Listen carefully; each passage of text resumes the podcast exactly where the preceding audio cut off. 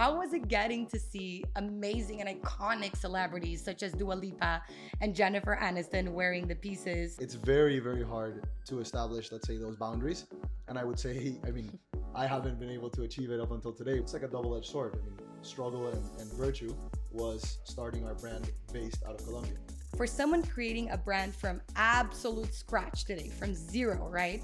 What are the essential things they need to start, in your opinion? I would say that we did it um, the reverse of how a lot of brands are trying to do it today.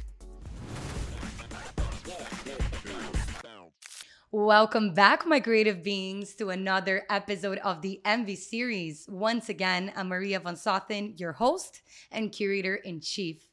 Today, I will be chatting with Mauricio Tcherassi, who's one of the most important people behind the world renowned brand Silvia Tcherassi. He helped the brand reach global recognition as well as partnerships. He used to be their director of innovation and is currently their chief commercial officer. So, without further ado, creatives, Mauricio Tcherassi, welcome to the Envy series. Hi, Maria. How are you? I'm good, and you? Good, good. Thank you for having me. Of course. I'm very happy to to be here and uh, to be part of your Envy series. I'm so happy to have you here. Uh, I know how busy our lives got, so thank you for sharing your time with us today. Can't wait to get this started. And truthfully, looking at the whole curriculum of the brand and everything you guys have achieved is incredibly impressive to me. I mean, you guys' resume is out of control. Seriously, celebrities spotted wearing your pieces include Dua Lipa, Jennifer Aniston, Sofia Vergara, Olivia Palermo, Elizabeth Gillies, and Queen Rania of Jordan. And you have partner up and also sell your mom's designs through the biggest retailers in fashion, such as Saks, Neiman Marcus, Net-a-Porter, Moda Operandi, Farfetch, and more. Finally, you also have nine standalone stores globally, right? In four different regions, including Miami, Capri, and Madrid. Only iconic moves here, guys. And I promise you, we will get to some of these headlining moments and historic, amazing accomplishments that the brand has really reached throughout the past few years. But for now, I would love to understand, Mauricio, how you ended up deciding to work with your mom, Silvia, and her brand, and how did that happen for you? So, directly or indirectly, I've uh, always, let's say, prepared myself to work uh, for my family's company. As, Right. as you know, it's a it's a full-on family business with my mother, my grandmother, my aunt, my sister, my father, uh, as all part of the brand. And naturally, growing up uh, in, in this business, I had many travels or experiences with my family that let's say put me in the in the path of where I am today. When you met me uh, in Mhm. university, Yes, I, was, remember. uh, I was a DJ for, as a hobby. That's what I was gonna Yeah, yeah. ask you, but I didn't want to say it for And- you. it and, was a uh, crazy change. Yeah, when university, let's say, finished, I got a call from my uncle, who's also in the in the fashion industry, and he has a kids clothing brand with uh, over 50 stores in Colombia. Oh wow. So he asked me, "What do you want to do when you graduate from college? Do you want to keep working in music, or do you want to What's work- the deal here? work with the family?" yes. So I went to work with him for around a year, and having experience with him there, I started getting a little bit more intrigued into my, my family business and saying, I, I finally, let's say, have the knowledge to to start diving into to what we have. So after a year of working with him and living in Colombia, it's great that you got experience, right? Yeah. Before really diving in with your mom. and it was experience also working with family because I mean It's hard. we'll speak about Yeah. it, I'm sure, but For sure. a family business is not the same as a as a regular business. So I would say that overall it was um I mean my whole life being around my family, being around fabrics, being around fashion shows, being around everything that that involves a fashion business. And then I would say spending a, a year with my uncle was like the final point to making that decision. Yeah, where you really, I think, understood that that was your passion, right? It's something we talk about here a lot that sometimes it takes a few trial runs, right? Like you trying DJing out and you trying all these different creative things out until you really were like, okay, I grew up in this. I think, you know, it's something that I could really do for a living, which is pretty crazy, but I think it happens to a lot of us in the industry. Yeah, and really, I think it's it's what God gave me. That's you know that's that's what my family has worked for Yeah. all all of their lives, and thank God that uh, I was put in a position to take a brand that's here to to another level. So that's kind of what it is. That's kind of the, the path that God put in in front of me, and now I'm just trying to execute it. Absolutely. And I and you've been doing amazing at that to say the least you, to say you. the least and i'm glad that you know it, it took you in that path and that you have been fulfilled with it which is the most important part of it all and i think you know i would love to touch on something so interesting that i saw about your mom and i had no idea truthfully knowing you all these years is that she was actually an interior designer before you know starting her career in fashion. So how did you know the idea of starting a clothing line come about truthfully? You know how did it all really start for her in this field? So there's there's a nice story behind how our how our company started, and my grandmother was working in a bank mm, over 30 years ago when our when our company started. call Yeah. 1980s, and there was many times where she would take my mother to to go do client visits with her, and there was a specific client which was a fabric distributor in, in Oh, okay. Colombia. Yeah, so when they were there at the office, there was a bag of unused fabrics in his table and my mother was there in the meeting playing with the fabrics and she asked what do you do with all all of these unused fabrics? And then the client said we throw them away. So Wow. do you want to keep them? And with those unused fabrics my mother put them on t-shirts and she sold them to all of her friends. And that's how the brand started.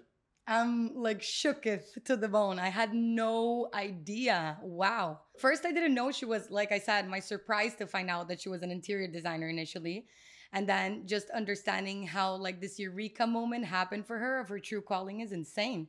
And i think it's it usually happens through your path you know it's not something that like one day you're like what am i going to do? when you like start searching for ideas you know? I think it usually happens along the way like it did for her. And i think it's important that people understand that. I mean just to clarify it's a nice anecdote of course but i think that she's always been a very creative person. For sure. Interior design, table setting, everything that she does is very creative and very perfectionist. And I think that she's always, you know, had it in her to to become a, fashion designer or I agree. something around design and arts. And I think it all it all kind of clicked together when when she had this this moment where when people were interested in buying pieces that she created. Absolutely. No, and, and it's incredible to really learn this story today here with you. It's truly magical how it happened for her. And you know, like any business, any any product, any brand that you start, anything that you do, there's obviously struggles, right, along the way. So I think my question to you here is when she initially started, you know, after that that idea, were there any struggles for Silvia Tcherassi in the beginning of of her brand?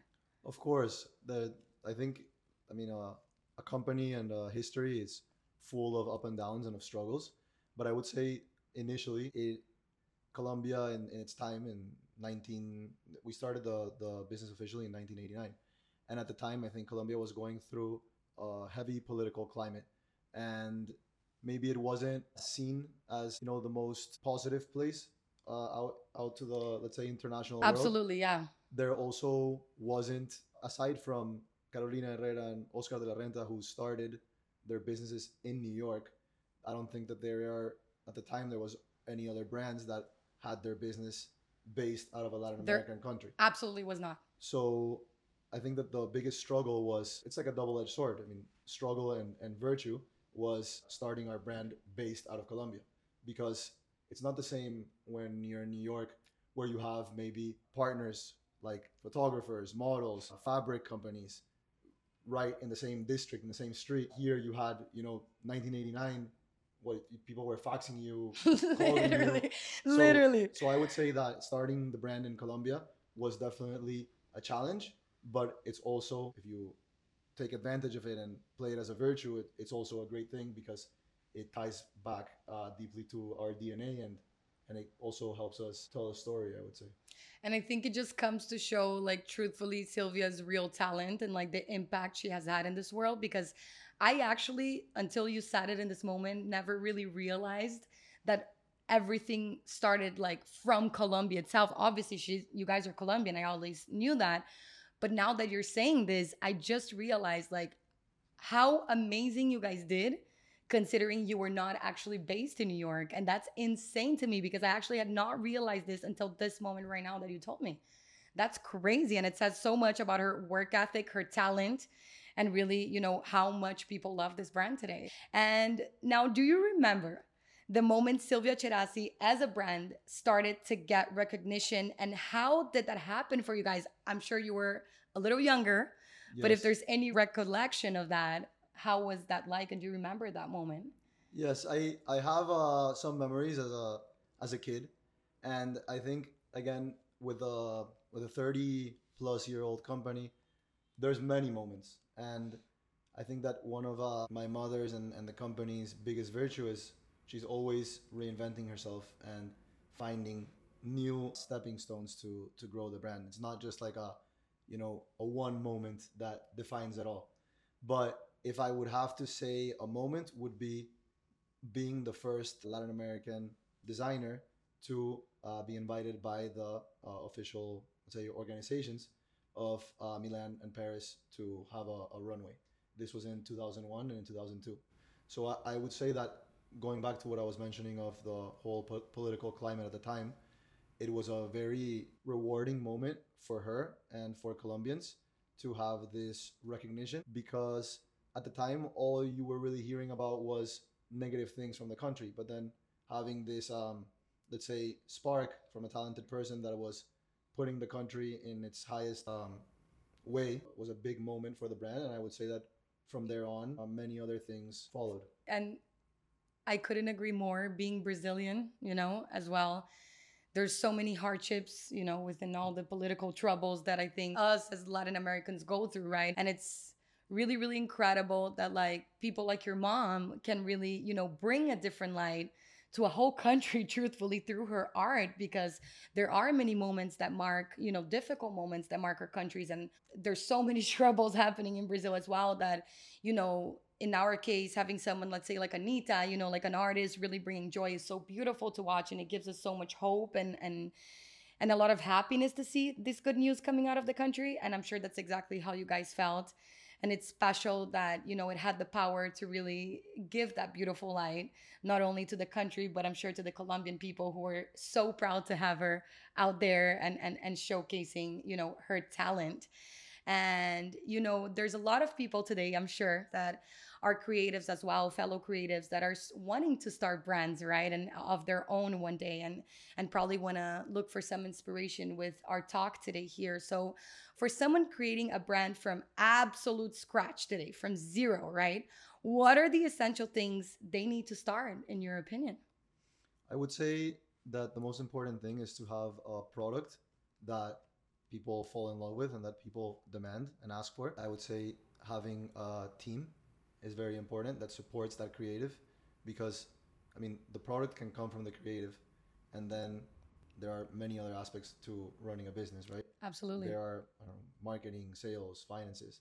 And even if it's uh, a, a small company that's just starting out, I would say that surrounding yourself with the right people is very important to to that creative to be able to have the time first to create and to be able to put out the product and express themselves to to that customer that wants to buy the product. And finally, I would say, of course, I mean, you have to have a budget, mm-hmm, right? Yeah. Even if it's a small one, you need to be realistic of what you can do. How can you, you know, play with that budget? So I would say, yeah, creative with it, right? Yeah, yeah. I would say having a product, a team, and at least an idea of what your budget is, even if it's a a small budget. The smallest of them all, right? Yes. I think you touched on really important points, and especially talking about team, because that's one of the reasons I really wanted to start the MV series, is because I felt like a lot of the team around a successful brand, around whatever is happening in fashion and entertainment today, sometimes doesn't really get spotlighted. And you just touched on something I completely agree with, which is the importance of the people supporting that brand. Even if it is a friend that helps you start you know and is doing something for you like that team is really what feeds you and and, and what not only your energy, but I would say like whatever else is happening around the artist, around the designer, right? So I think it's so crucial that you mentioned this here because there's really so many places and and positions right that people don't know about that really are essential to grow an artist to grow a brand and whatever you want to do in the creative field today. So i thought that was really important. And i love that you also touched upon getting creative right with i think the budget that you have whatever that may be because I, you know, my my old manager used to tell me a lot, you know, sometimes for you to get something, you need to invest even if the smallest thing. So start with whatever it is that you have, get creative with that, and things will follow. Right. And I, I mean, you, you and I have uh, lived that together. Oh you know? yes. Like there's, there's in your in your sweating in your, together in your past profession when you were producing shoots for us and styling. There was many times where I would tell you, Maddie, this is this is the budget that I have. And I'm like, what? maybe it's not, you know, may, maybe it's not something to do but we work through it to do something crazy but let's try to get creative with what we have and relationships are also very important then because Crucial. maybe you had a photographer that you had a good relationship with or a model that you had a good relationship with or even us having that friendship you say okay let's do it because i believe in this product i believe in this brand and i have a friendship uh, in between so i would say that it's very important for you to be able to work with that budget to nurture your team and your relationship. And sometimes I think it's even funny we don't realize, but when you have people around you, supportive people around you, like we were both in the creative field, we tried to help and push each other up.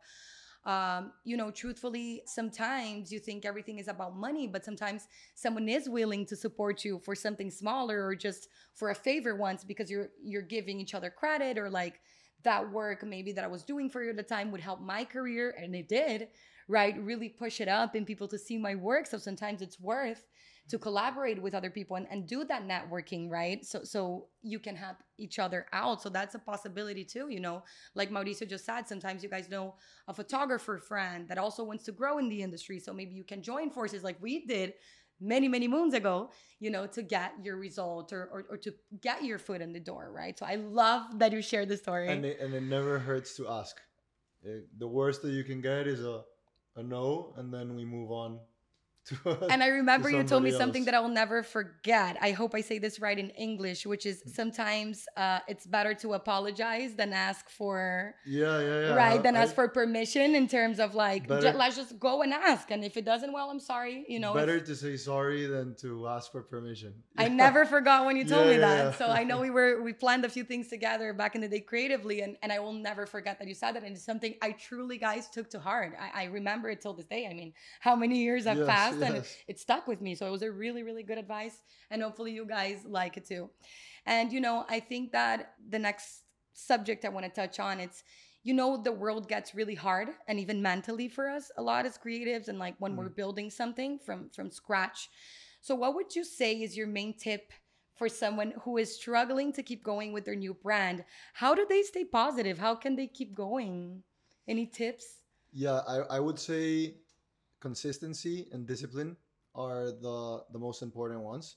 If you truly believe in in your product, I think that if you stay consistent to what you are pushing, you will you will succeed because I see let's say a lot of new brands and this comes to any industry, you know. I, I even see it in the music industry Absolutely. Lot, not just in fashion or mm-hmm. anything in the hospitality industry that maybe they come out with a concept, a product and then maybe two months after three months after whatever time after they're not seeing the immediate results that they expect. And i think that it's more the the end result or, or the result that you want to see is let's say an equation of all the consistency and hard work that you put behind something. And people a lot of times they want to see results immediately. So when especially they, in today's world yeah, right? So when they when they don't see those results immediately maybe they want to change or you know alter something. And i'm i'm all for u-turning you know but at the end you have to stay consistent and true to what you are bringing to the table what your brand dna is what you have to offer. So i would say st- sticking to what you believe in being consistent in what you are in what you are pushing and maintaining that that discipline of of doing it daily or thinking about that daily or i don't know if, if you're let's say an influencer publishing daily or if you're a designer designing things daily it, i would say that consistency and discipline are the the number one uh, tip that i would recommend even if you're not seeing immediate results it's not built from one day to another That is truly an incredible tip. You know, I think that we've all been there at some point trying to build something. Uh, even with this channel, you know, there's days that you question yourself in so many decisions. There's days you're like, uh, should it be this route? Should it be that route? But I couldn't agree more that results will come in due time when you stay consistent. And I think that's the most important tip in the world, even in the hard days. It's believing in your vision and not giving up, you know, for what anybody else thinks or says about it. So I think that is a crucial tip for anybody that's really having hard days. It's understanding that consistency is really what gets you there.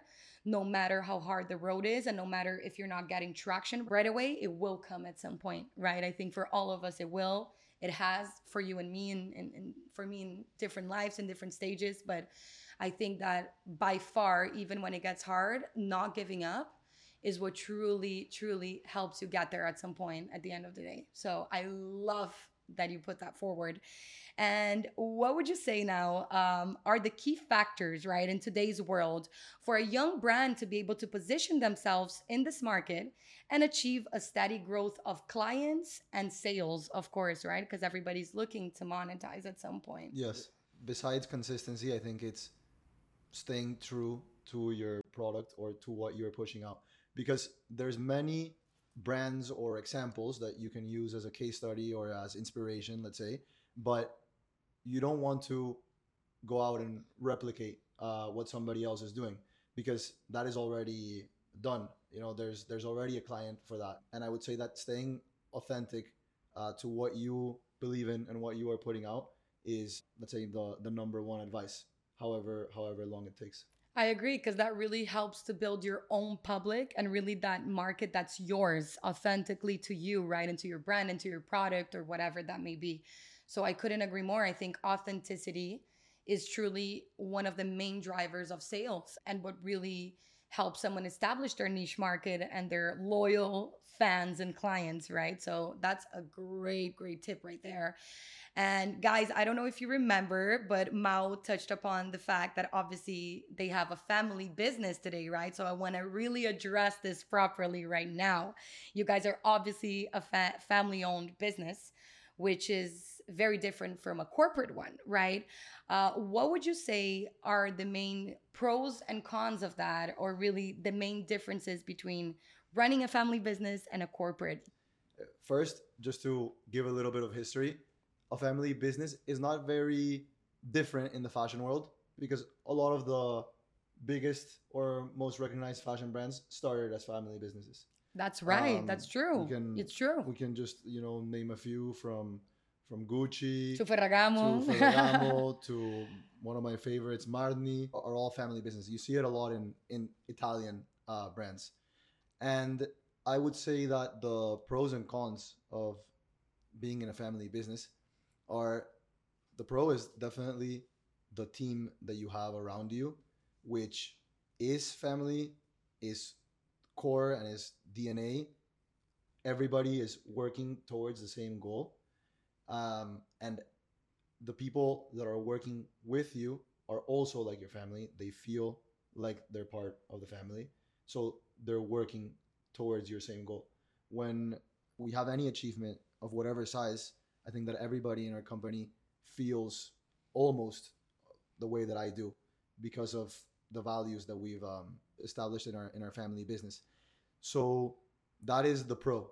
And then I think that the con is setting the boundaries or the lines uh, of of until where am I taking this uh, with my family? Like when does it extend into the, the dinner table? Or when when you get home you're still speaking about about about work. That must be hard, it's, huh? it's very very hard to establish let's say those boundaries. And i would say i mean i haven't been able to achieve it up until today. We're in my family we're, we're always speaking about our business. But i mean for us it's it's a beautiful thing. We we li- live and we breathe this business.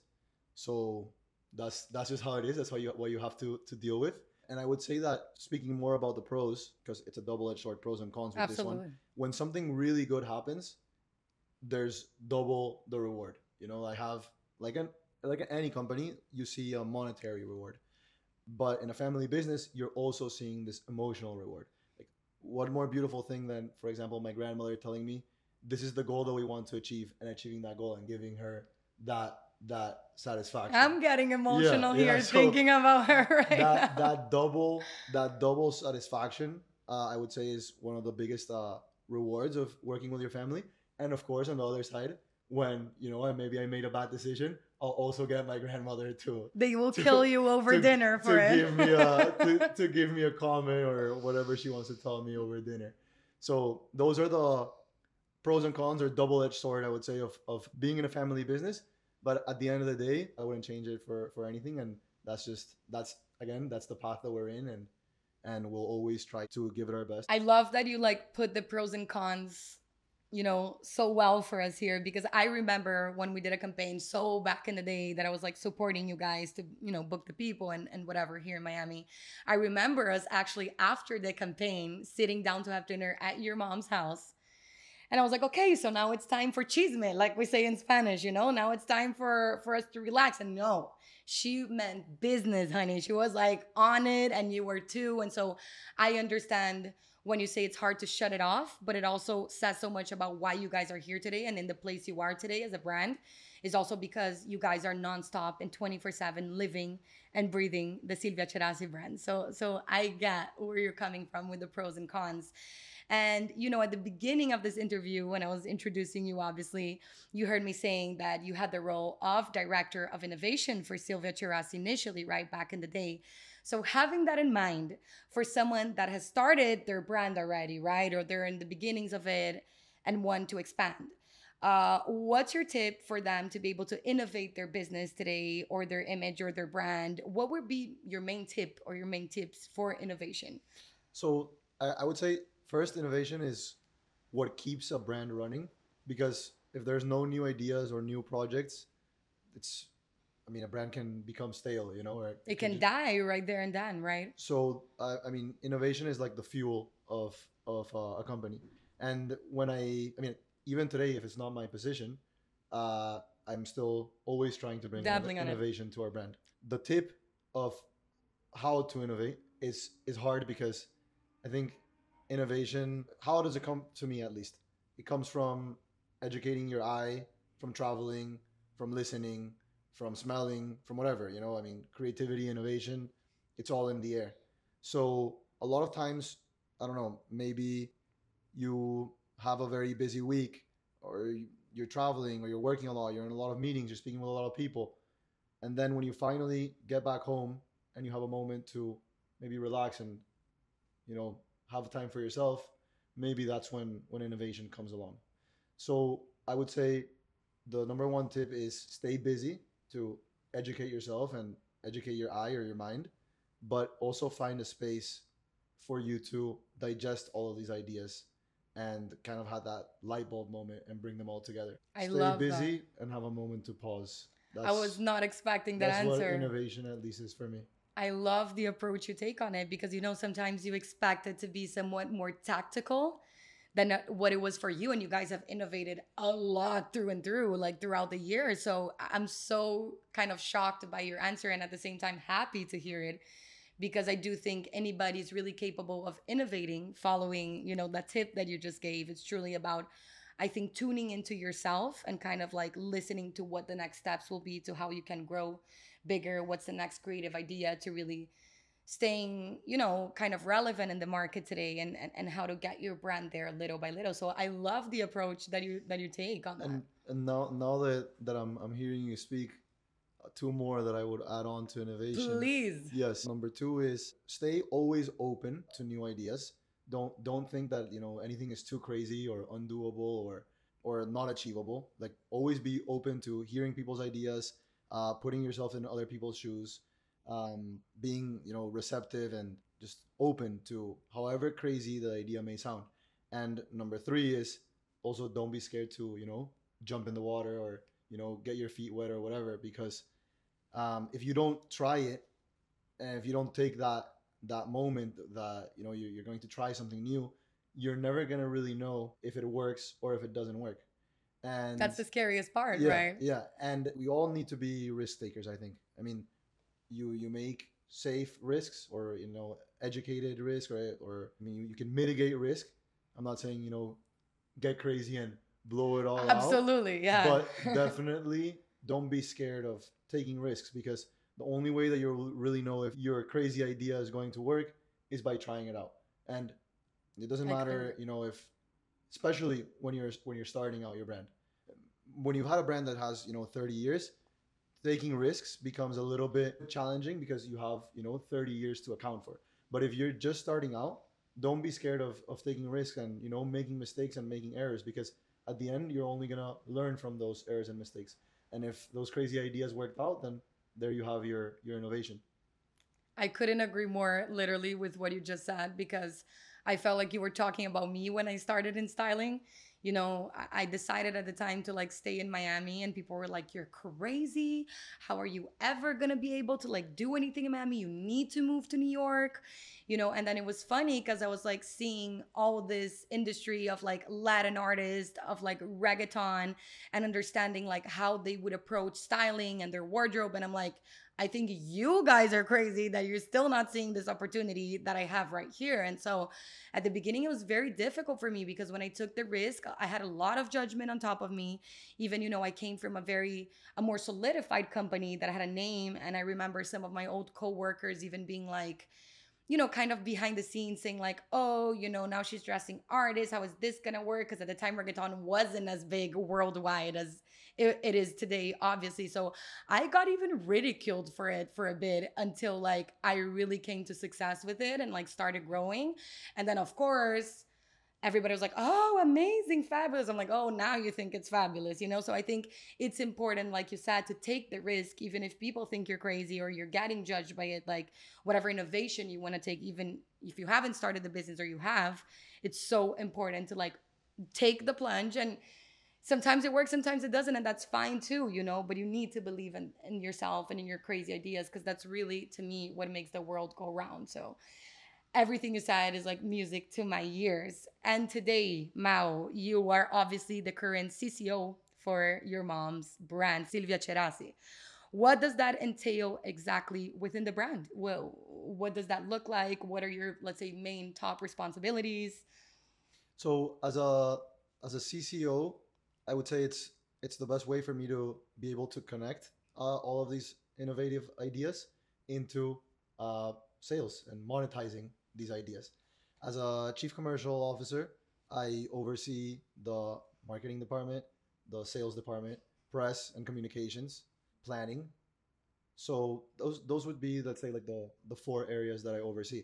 And I mean, I get to see almost let's say all of the pie uh, from the moment that the collections are being created, which I mean, it's not just designing a collection; it's there's a lot behind it as well. It's, we'll get to that Yeah. let's not spill the tea yet so from you know from a collection being created to how that collection is going to be presented in uh, photos or in a video or in uh, an event to how are we going to sell that collection to how are we going to market that collection to how we're going to distribute that collection um, all the way until its its end moment uh, which is hopefully selling out that collection so yeah i would say that as a chief commercial officer i get to monetize things and and see how how i can make them uh, profitable and and how i can make them sell out Absolutely. So it's like almost you started in a specific area and now you really got to look at everything with a bird eye view and kind of touch on different areas, which is almost like a reward too for your hard work because I know you also had to climb up yourself, even though it was your mom's company. I know she's a tough cookie and she's a perfectionist and she likes everything to be perfect. And that's why she is where she is today.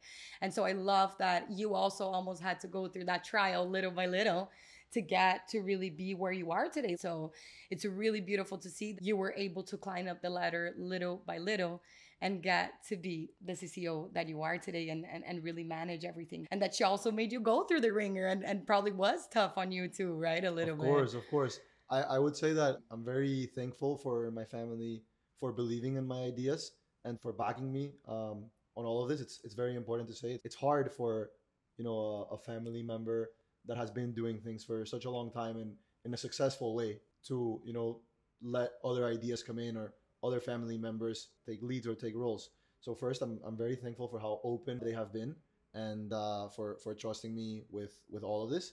But I would say that, of course, I mean when you when you see the son of the owner of the company working, a lot of times you may say well, it may come easy for him because he's the son of the owner. But imagine how hard it is to convince my mother, my grandmother, my aunt, etc., etc., to execute an idea or to give me a green light on an idea. It's not just like you're convincing, you know, your coworker or your boss, where you come at them with hard facts. This is why we're gonna do this, and this is why it's better.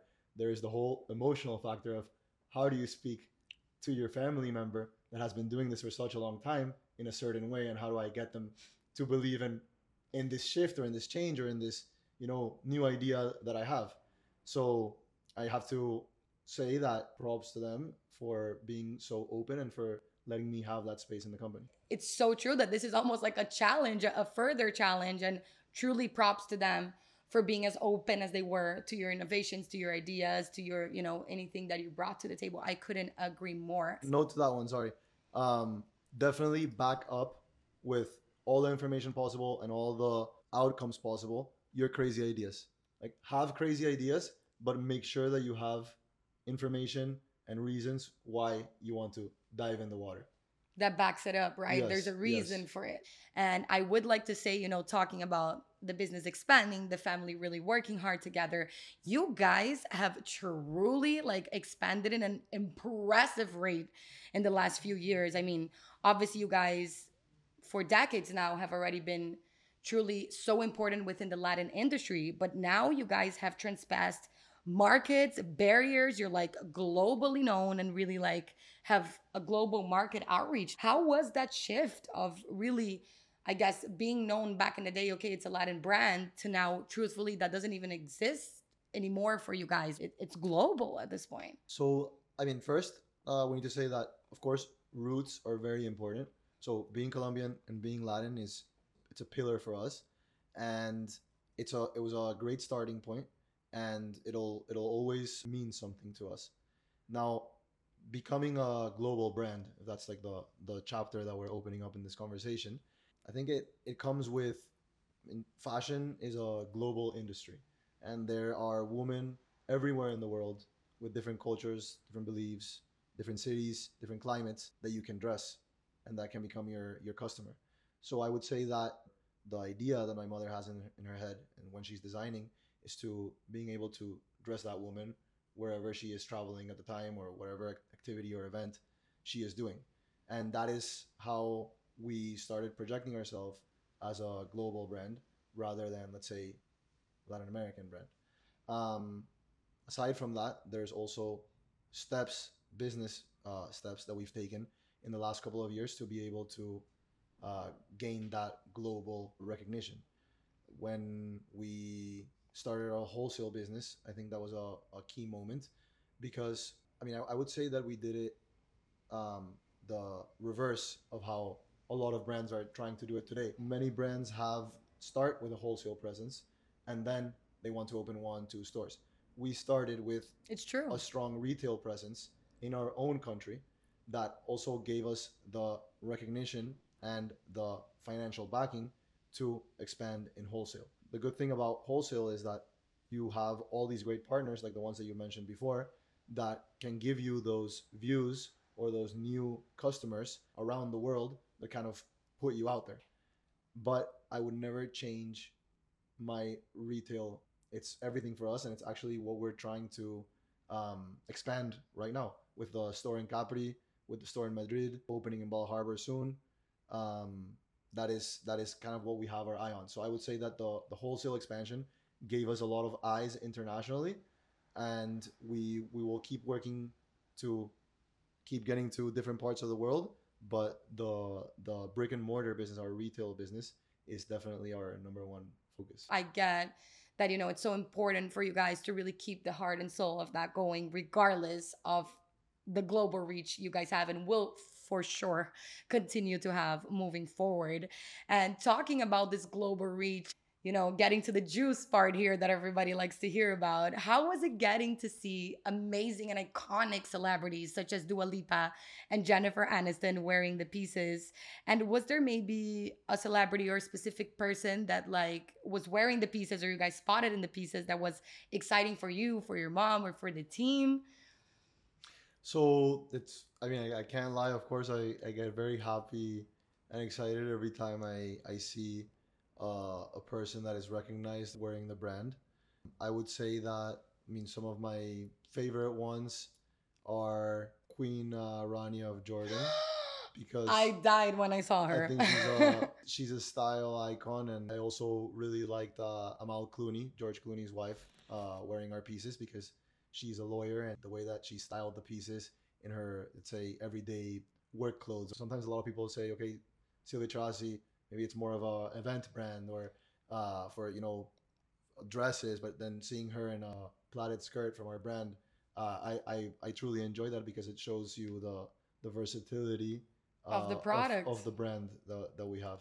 Absolutely. And I actually hadn't even seen it that way because it's so true. And and more and more I've actually seen like separates from Silvia being styled in more sporty looks. So you're so right. I think it's so important, especially because she literally almost helped in some way, even if it's in a smaller way, like give the public a different vision or the clients a different vision of how they can wear it. And to me, she's probably one of the most elegant women in the whole entire world. So like I would have been jumping through the roof if I had spotted her in my design. So I I, I think they're two really valid examples to mention here, and especially the one about Amal. And actually, guys, I think a huge tip sometimes, you know, sending the product to different people can really switch around and get the clients to understand they can style it in a different way and even open up the market a little bit for the brand, right?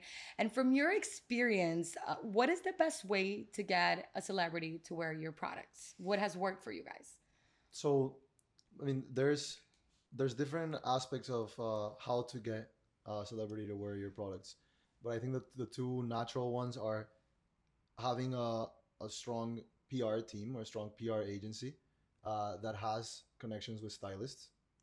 Um, yes. I think that that is the number one because a lot of these celebrities, I mean, you know it, they don't have the time to pick out their own wardrobe. So who's really picking them out for them is their stylist, and Or someone at least from their team, Yes. right? If if so the the agencies that have uh, that have these relationships with the with the stylists or whoever is making the decisions on their wardrobe are very important.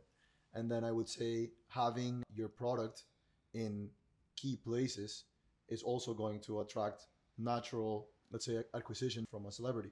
The two that we mentioned, Amal and uh, Queen Rania, were actually purchases. They weren't uh, loans or anything like this. that's even more Yeah. exciting Yeah. for you Yeah. guys. Yeah. Wow. And and I would say that when we are opening our retail locations, we're always thinking of true luxury markets because that's the area where we want to position yeah, ourselves. for your, of your focus. Everybody has their own, Yeah. right? So for example, now opening Capri, I mean you you walk around Capri and you go to the restaurants and all you see are images of uh, Beyonce, Jay Z.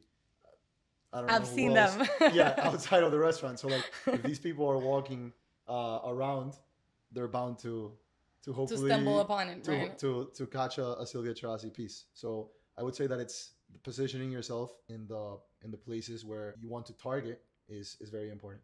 And I know Mal that you know you also played a a huge, if not crucial, role on expanding the brand to new retailers and partners, right? What is your main advice today for young brands or designers trying to achieve possibly those partnerships at some point? So I would say first, it all ties back to the DNA of the brand and the product that you are pushing. You have to truly believe in your product and maintain consistency. For me, I think it's a different story than from a brand that's just starting out Right. because yeah. we have 30 years of history and a name, of be- course, out behind us. there. That's so, true. So when I came to my family's company, it was maybe, you know, easier to knock on doors because there's already a story of success. And a reputation as well, Yes, right? For all the hard work. But I also need to say that putting the right team together is very important because a person that can you know knock on somebody's door and get you an appointment or a person who has experience in wholesale is also going to come very handy. Because i mean although we had 30 years of experience we had never had a, wholesale appointment in the past. So surrounding yourself around people that bring that experience and bring those connections i would say were key parts of of expanding in that way. That makes a lot of sense. And I think sometimes even, you know, even though someone may not have already like the support system, let's say, or the budget to Mhm. get someone in the field, something I've also seen working is at least someone that has experience in communicating, right? For example, um, with people in the industry or, or is a good communicator, knows how to reach, can also be a good help for reach outs, you know, when you're trying to get new partners or or or even someone to help you acquire those partnerships. So like we said, going back to the team is so important, right? And, and having the appropriate people, at least with the skills that you need yes to get you through the door. and and also people who truly believe in what you're doing and truly believe in your product because maybe uh, and this this comes to everything like not just the sales but even with the pr agency these people need to love what they're selling or what they're communicating to be able to transmit that to who they're selling it to and uh, it's not just about you know getting the most expensive agency or the most expensive consultant but somebody who you have a good relationship with and somebody that really really believes in your product because at the end i mean they're going to get their commission but they need to go out and sell a product and the only way of really selling that product is Believing. them believing in it and loving it to be able to convince somebody to why should i buy this product That is the name of the game because I think that even when you have a budget, I've seen even artists in the situation where they're like, oh, let me hire this manager. But he really doesn't love the music or he's not really into the product. And it's truly, he's not to go out and give his blood, sweat, and tears to sell that brand, to sell that artist, right? So I think that is one of the most crucial things, what you've just said, is, is to really, even whoever you have by your side, whatever that may be, with budget or without budget, right? Like you just Mhm. said, is to have someone that believes in you and in the product and in the project that you're really putting out there might be one of the most important things. And, you know, we were talking a little bit about collections earlier in the interview, and I was like, wait to spill the tea. So, this is the moment that we're to spill this tea. Once your mom, Silvia, starts working, right, on a new collection, she has the idea, she's getting that in the works. What is the process, right, of launching the collection and bringing it to life?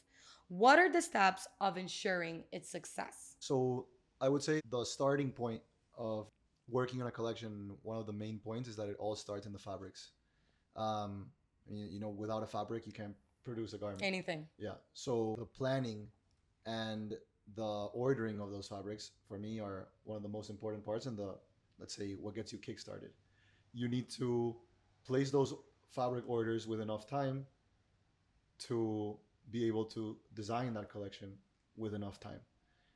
So it starts with the fabrics, it goes then into a design process, which I mean in, in our experience, we have our headquarters in Miami and we also have our uh, let's say production plant in in Colombia. Our creative team they go to Colombia and they immerse themselves for around 45 days. Oh, once they- wow. once they receive the fabrics, um, 45 days of probably you know blood, sweat, and tears of putting, Yeah. putting that collection together.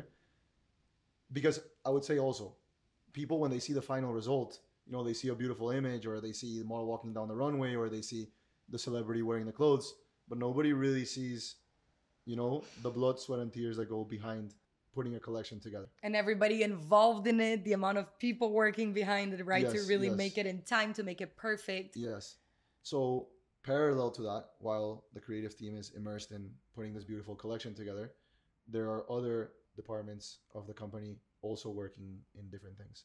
So sales, for example, is working at the time on how are we going to achieve our sales goals? Are we going to grow X amount with this client? Or are we going to target this client that we're really interested in, in getting? Marketing and communications are also working parallel on this on how are we going to exhibit this collection? How are we going to showcase it to the world? How are we going to do the photo shoot? How are we going to do the video? How are we going to do the event of this collection? The PR team is parallelly also working on this on what publications are we going to target uh, when we launch this collection? Who are we going to invite to the event? What celebrity do we want uh, wearing these pieces. Right, or in the front row seat of later on for something. Exactly, exactly.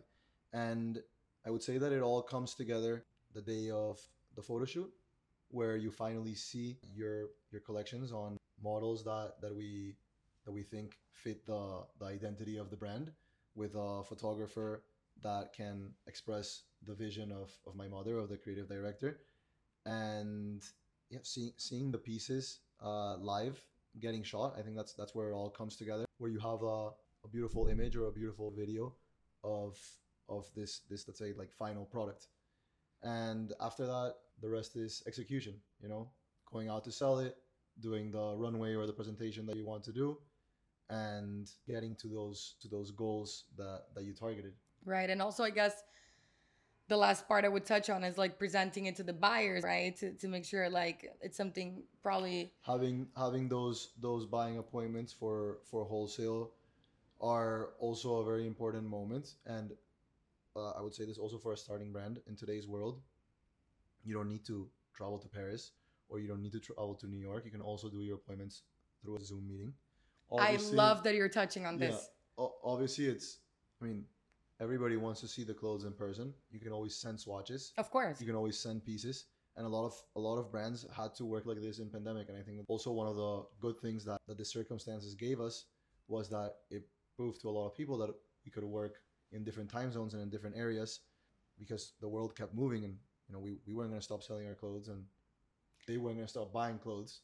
So i think that you can do your appointments whether it's in new york or in paris or in london or in milan you can also do it through a zoom meeting. The buying part of it is very important but more important than having a beautiful collection and selling it is everything that goes behind logistically delivering on time having a very strong production. All those details are going to affect how your customer sees you and how you end up performing. Because again you can have a beautiful dress and you can have a wholesaler that says I want to place X amount of order on this dress. Right. But if the dress is not produced how you imagined it or how you envisioned it, and if you are not delivering on time, then all Trouble. that beauty is going to become trouble.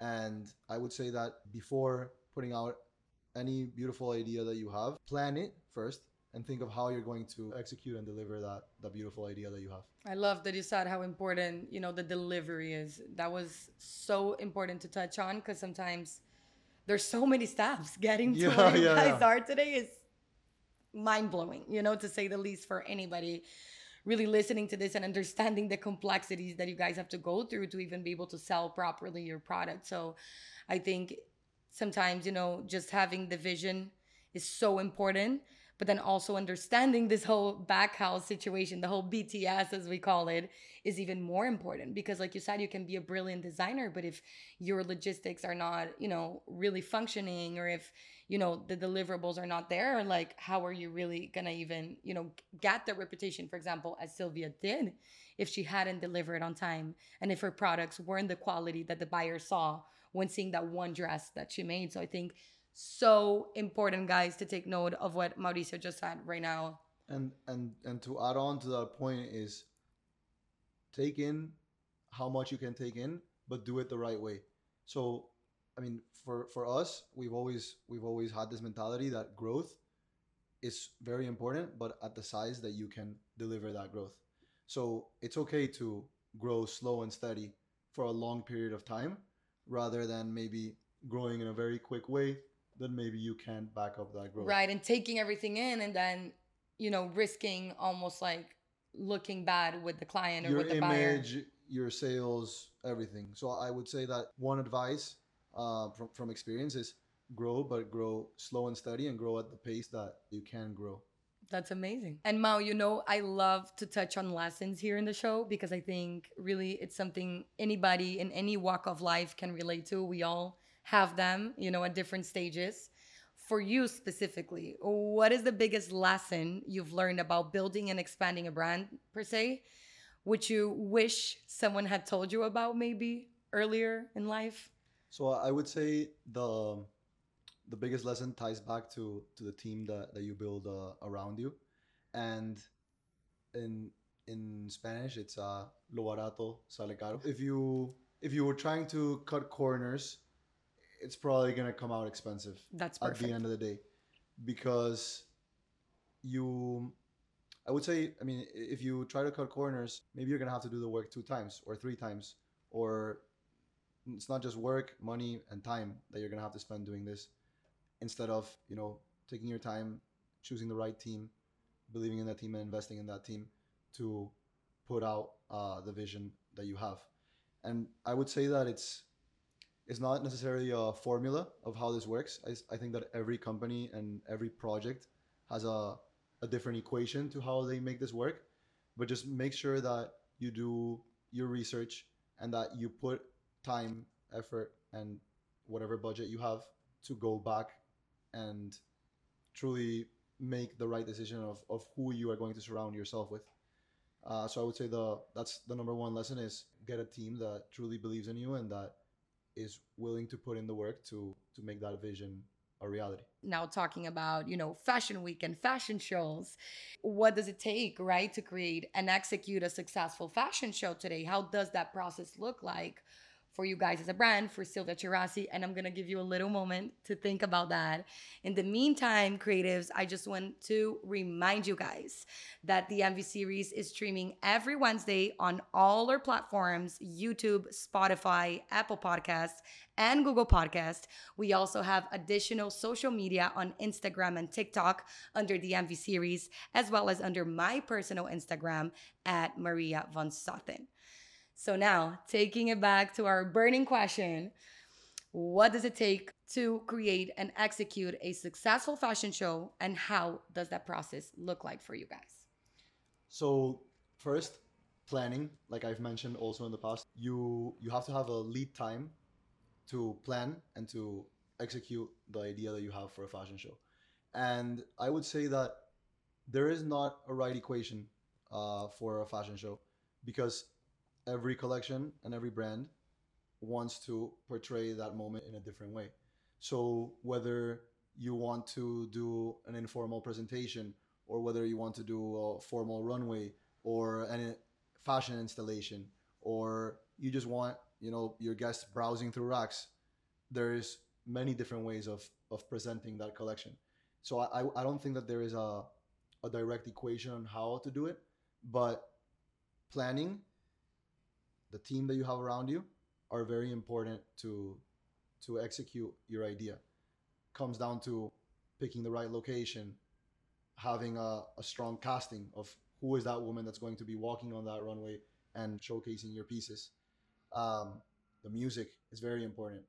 We work with very talented musicians every season I would say that have even you know personal relationships with with me, and it's you know hours of back and forth between Silvia and the musician of what she expects to hear when these pieces are coming out.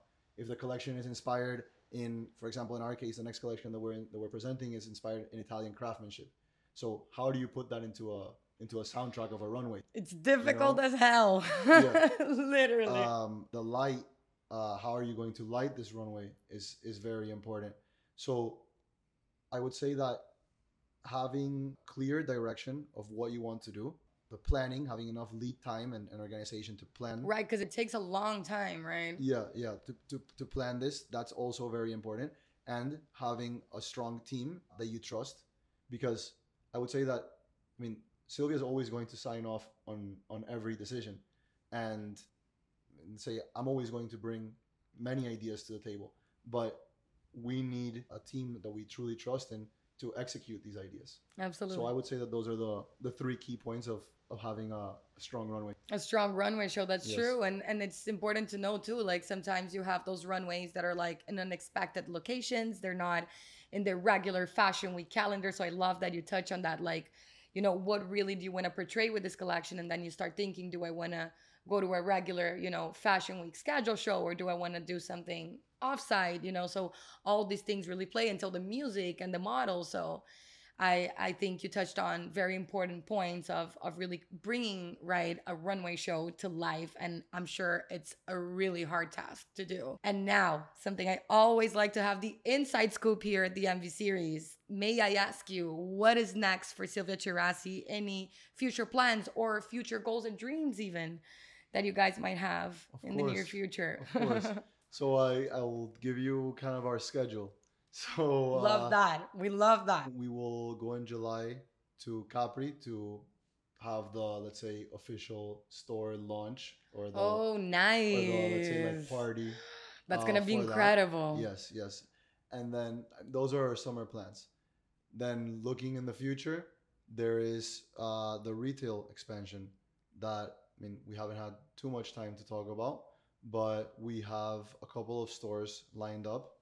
Um, and I will definitely keep you updated when when those news can. I can love be that. shared. Stay tuned, creatives. There's a lot, a lot coming from the brand and from Mauricio and from Silvia, and I'm sure it's nothing short from incredible. And um, finally, you know, we love to give the MVS ops, as we call it, the MVS opportunities for our creatives back home that are interested to really work in a brand, understand a brand, or even be a part of the team. Is there anywhere or any email you can provide us with that we'll put here on the screen for everybody to see and and make sure to provide it in all our platforms that our creative beings can apply to be interns or you know for a proper position in the Silvia Tcherassi team. Course, this one is easy. Jobs at silviatcherassi.com.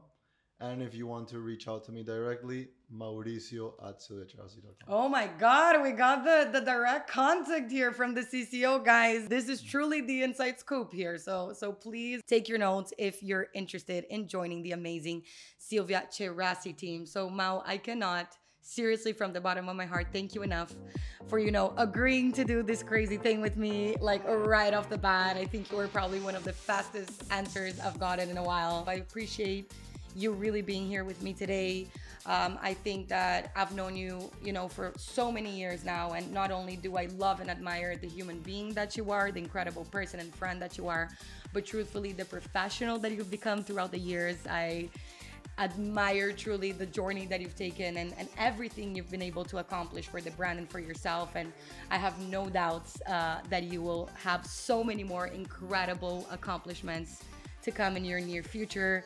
Creatives, I hope you enjoyed this chat Mauricio and I had today that you were able, you know, to get a little glimpse of the behind the scenes of, you know, really building a worldwide brand here.